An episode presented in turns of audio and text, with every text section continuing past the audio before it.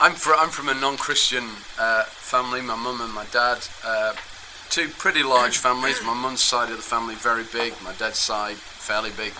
Um, they weren't they, they, they weren't Christians. Nobody in either side of extended family were Christians, as far as I was aware.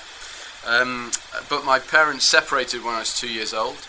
Um, I went to live with my my mum um, to the east coast of, uh, of, of England, uh, into a very interesting family. I, I, I can tell you about it if you want, but it is a very interesting family. Um, but I pined for my dad, apparently. Uh, I don't remember too much of that, but I do remember uh, going on a train journey with my dad, and uh, apparently it was when he came to collect me, um, and we caught the train back to the other side of the country when I was four years old. And I went to live with my dad and my uncle and my grandparents. Um, and when I was about four or five, my uncle uh, asked me what did I want to be when I grow up, apparently. And uh, my answer to him was uh, a preacher. Um, and that was just kind of weird because I, nobody knew what a preacher was, really. Um, and um, but my mum, my grandmother, just said an extraordinary thing. Um, she said, "Well, I suppose we'd better send you to Sunday school then." So that's what she did. She found a Sunday school. We had a, we, we, we weren't, we didn't have a lot of money, and so um, our shoes we had to buy on a weekly basis. So we had a man who came round every Monday night, um, and, and and you would choose your your, shoes. And uh, then you would pay him each week. So he'd have a little book where he'd, he'd tick your name off because we couldn't afford to buy, to buy shoes. Um, and uh, he was the Sunday school superintendent. So my gran said to him the next Monday, um, "Our Steve wants to um, wants to become a preacher, so we think we should send him to Sunday school. Can he come to yours?" So he said, "Yeah, of course he can." So um, I went to, to that Sunday school. I don't remember anything about that Sunday school at all. I mean, I was only five, um, but I do. My, my, dad then got remarried at seven. Um, when I was seven, he wasn't um, and into another very big extended family. Um, and we moved to live next door to my uh, stepmom's mum, uh, but it was in this really tiny hamlet uh, in the middle of the countryside. But um, about 200 yards down, no, you don't work in that. Okay, let's say 100 meters, 200 meters, whatever down the road, there was a Methodist chapel stuck out in the middle of nowhere. Um, and the superintendent of that Methodist chapel was a Christian, a lady by the name of Mrs. Townsend. Um, and because I'd been going to a Sunday school where we used to live, my dad and stepmom sent me to this Sunday school. Um, and she was a Christian and she taught the Bible. But what was most significant is that her husband was the headmaster of the local school, and he was a Christian too. Uh, and he was a great, great, uh, they were both great Christians, lovely Christians, lovely family. Um, and every morning at school, so I used to get taught the Bible at Sunday school, and I used to go to church, uh, the church meeting, and uh, we didn't always get taught the Bible then, but sometimes we did. Um, and then um, I, uh, on a Monday morning, Tuesday morning, Wednesday, Thursday, Friday morning, we used to have assembly when Mr. Townsend, the headmaster, would preach. It was only a small school, about 15 at the lowest, 25 at the highest pupils in it.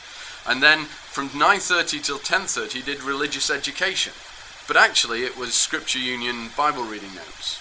So we used to just study the Bible. And I love studying the Bible. I really did. That's where I kind of just got my love for God's Word. Um, I'll just do an aside and then... But Mr. Townsend used to... My gran used to clean for Mr. Townsend and Mr. and Mrs. Townsend. Um, and so uh, sometimes when it was cleaning day, I used to get taken home by Mr. Townsend because my gran was cleaning for him. Um, but he used to be part of a Bible study group of a group of men on a Monday night in the nearby town. And there were six or seven men who used to meet to study the Bible. And I said to him when I was like nine or so, Can I come with you to, to, to this meeting? And he said, Well, not in term time, but in holiday time, if it's okay with your mum and dad, you can. So in holiday time, I used to spend my Monday nights with a with about six or seven men who really got into God's word. I mean, they spent two hours just studying the Bible, and I didn't understand most of it, but I just picked up a love for God's word. It was it was it, it was phenomenal, um, an immense an immense privilege. Um, but when I was 10 years old, I was arguing with Mr. Townsend because I objected to the idea of being a sinner. I just didn't think I was a sinner. Um, and then it dawned on me something that had happened seven, uh, three years earlier when I was seven years old. Um, it's a bit of a gruesome tale, uh, but I, um, I had a pair of garden shears just helping my dad around the garden, and uh, there was quite a large frog. I don't think it was a toad, I think it was a frog.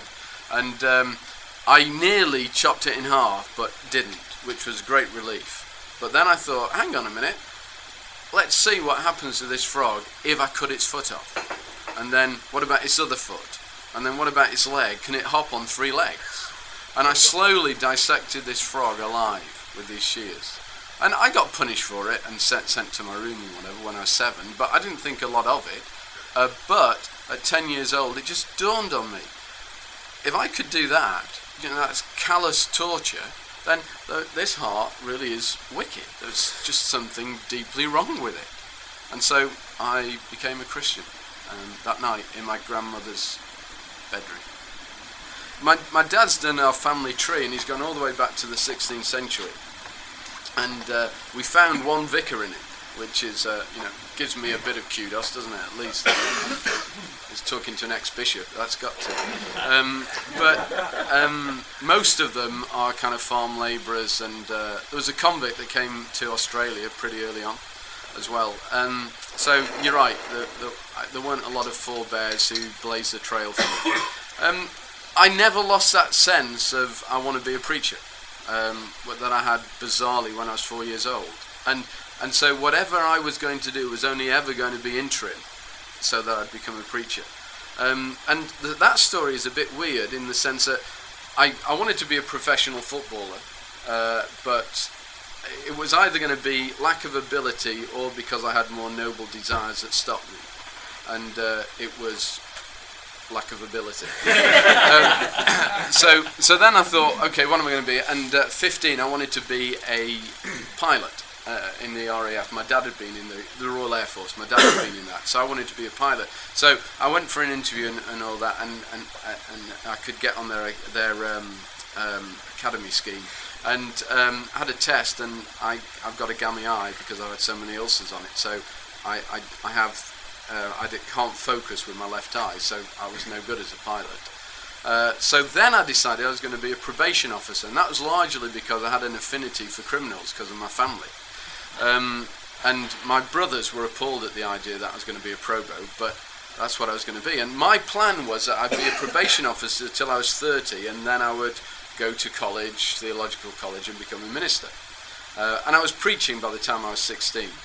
Um, and um, so this was a route I was going on, and it was all planned out. And um, I took my A levels, which are the exams you take when you're 18, uh, you know, year 12 to get into university, my my A level, I chose my A levels accordingly, and one of the um, so I, I, one of them was sociology, which I needed to get onto a social work course, a four-year one to get a degree and a certificate qualification in social work to become a probation officer, um, and. Uh, sociology, I was just good at it. I mean, I was I was good at engaging with those issues. I was good at, and and in my marks, um, I got straight A's.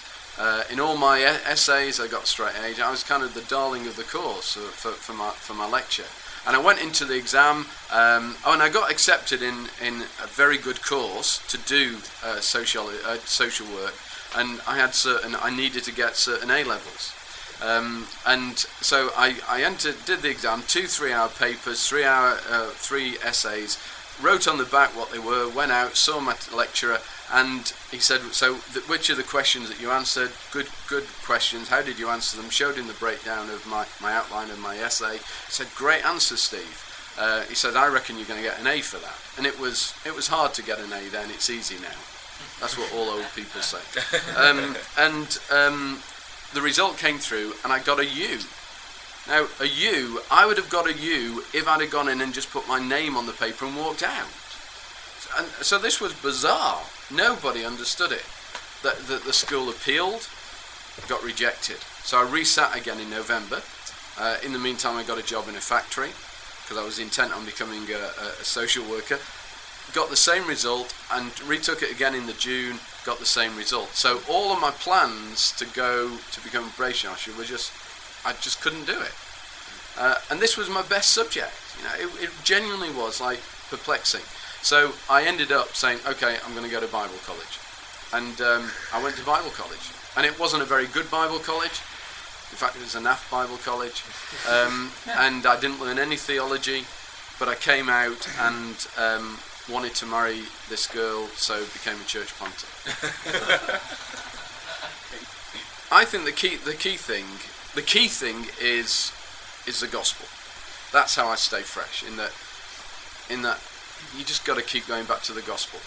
You've got to, you've got to keep going back to the, the, the, gospel story that's told from Genesis to Revelation and see how it's all fulfilled glor- gloriously in Christ and his people um, and and just to meditate upon the gospel, who God is, what He's done for us in Christ, and and I know that you know I, I lose that sense to the of, of kind of vigor and, and passion to when when I lose sight of the gospel. Uh, we, we, we have a saying in, in, in our church that uh, whatever the question, the answer is the gospel. Uh, so it, it's genuinely true. Um, and, and so my prayer often is every time I preach, every time I listen to our, our younger guys preaching, um, every time I open the Bible, is Lord, just just excite me about the gospel again. Let me believe the gospel again in the moment. Um, and there's a sense in, in which I think it's about being, you know, you might think this is this is heresy, and I'll risk that, but I think it's about being saved again and again and again and again. Like every, day, I want to be saved. I want to understand the gospel with a fresh clarity, as though I'd never seen it before, and, and, and just that sense of, of, of, who Christ is in all of his majesty, and, and who I am in all of my sin, and, and yet Christ loved me, gave himself for me. The gospel that says I'm more loved than I'd ever dare believe, and I'm more sinful than I'd ever dare admit, and that's what the gospel is. That he died my, he lived my life and died my. That's what what the key thing is. But then the second aspect of it is being part of a group of people who also love the gospel, take the gospel seriously, and take their responsibility for me seriously.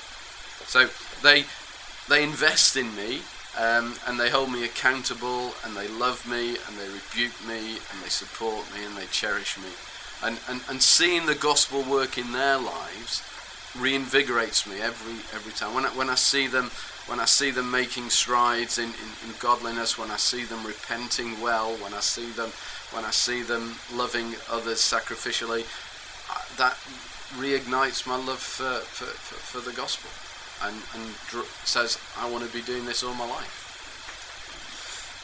What, what, I, what I do, what I make myself do is, is I make myself go back to the gospel all the time. I, I, genuinely do. That's that's the most significant discipline. I make myself look at everything in terms of what it says about the gospel and how the gospel impacts it. So I rehearse the gospel regularly uh, to myself and to others, um, and and uh, I also make sure that uh, you know I'm I'm talking to my heavenly Father all the time, um, not just kind of in a, a, quiet time, but throughout the day. You know, I I what what the old what the old Puritans used to talk about practicing the presence. You know, you practice the presence of God as you're driving along, as you're so I, I, I, I, choose. I don't really like a lot of Christian music. I think it's Nancy stuff, but uh, there's some stuff that's really good, and so I'm, I, I choose some really good stuff that is, is full of truth. Uh, it's musically very evocative. I like Edwards, you see, Jonathan Edwards, who, uh, who said that we sing in order to excite the affections. Uh, and I think that's so I listen to music. And very often, if I'm doing a quiet time, I'll be read. I'll, I'll, I'll listen to a song with an open Bible, and that will take me to passages and, and so on. Um, I also have a discipline that when I'm preparing talks, I, pre- I, I read the Bible. At, some people say you know, you as if you if you're doing a lot of Bible teaching, have a quiet time where you're not you're not doing it, and that might be kind of popular here. I don't I don't think that's the case at all. So when I'm preparing, I'm prepare the first and foremost I'm preparing it for, for me. This is this is speaking to my heart. I'm learning, Lord, open your word to me, and Spirit, just apply it to my heart. Um, and so it's an immense privilege to have the discipline of after being this a lot because I get exposed to the gospel a lot. Uh, but I have to prepare with that in mind as opposed to this is a task, I've got to get a sermon together. So my discipline is to self consciously do that. Um, my discipline is to pray with God's people as much as possible. So, so to arrange times when we pray, and when you know people are around, uh, it's to let's pray, um, and and that's that's that's invaluable. So those are the, the key disciplines that I have, and then finally, it's reading good literature. Um, you know, I, and, and so Jonathan Edwards, surprising narrative stuff like that. I love reading that. Good biographies of, of godly men. Iain Murray's biography of Jonathan Edwards uh, Banner of Truth is a superb book. It's a superb biography, but it's it just enriches your soul. I mean, it really does. So you've got to read the, John John Owen on mortification of sin. Um, you know, you, you you can read kind of a modern version of it if you want, but it's better to go back to John Owen. Now, he's not the easiest writer in the world, but it will pay dividends. Genuinely, you'll understand. Um, and you know, just make sure you read read good literature. And another book that I commend that I I, I do all the time is uh, Richard Sibbes, who's another Puritan. A bruised reed he will not break, um, and it's pastoral. It's warm. It's it just turns our heart to Jesus again, and and it really is. The only thing that sustains me is the Spirit working in my heart and applying the gospel and taking me to Jesus all the time.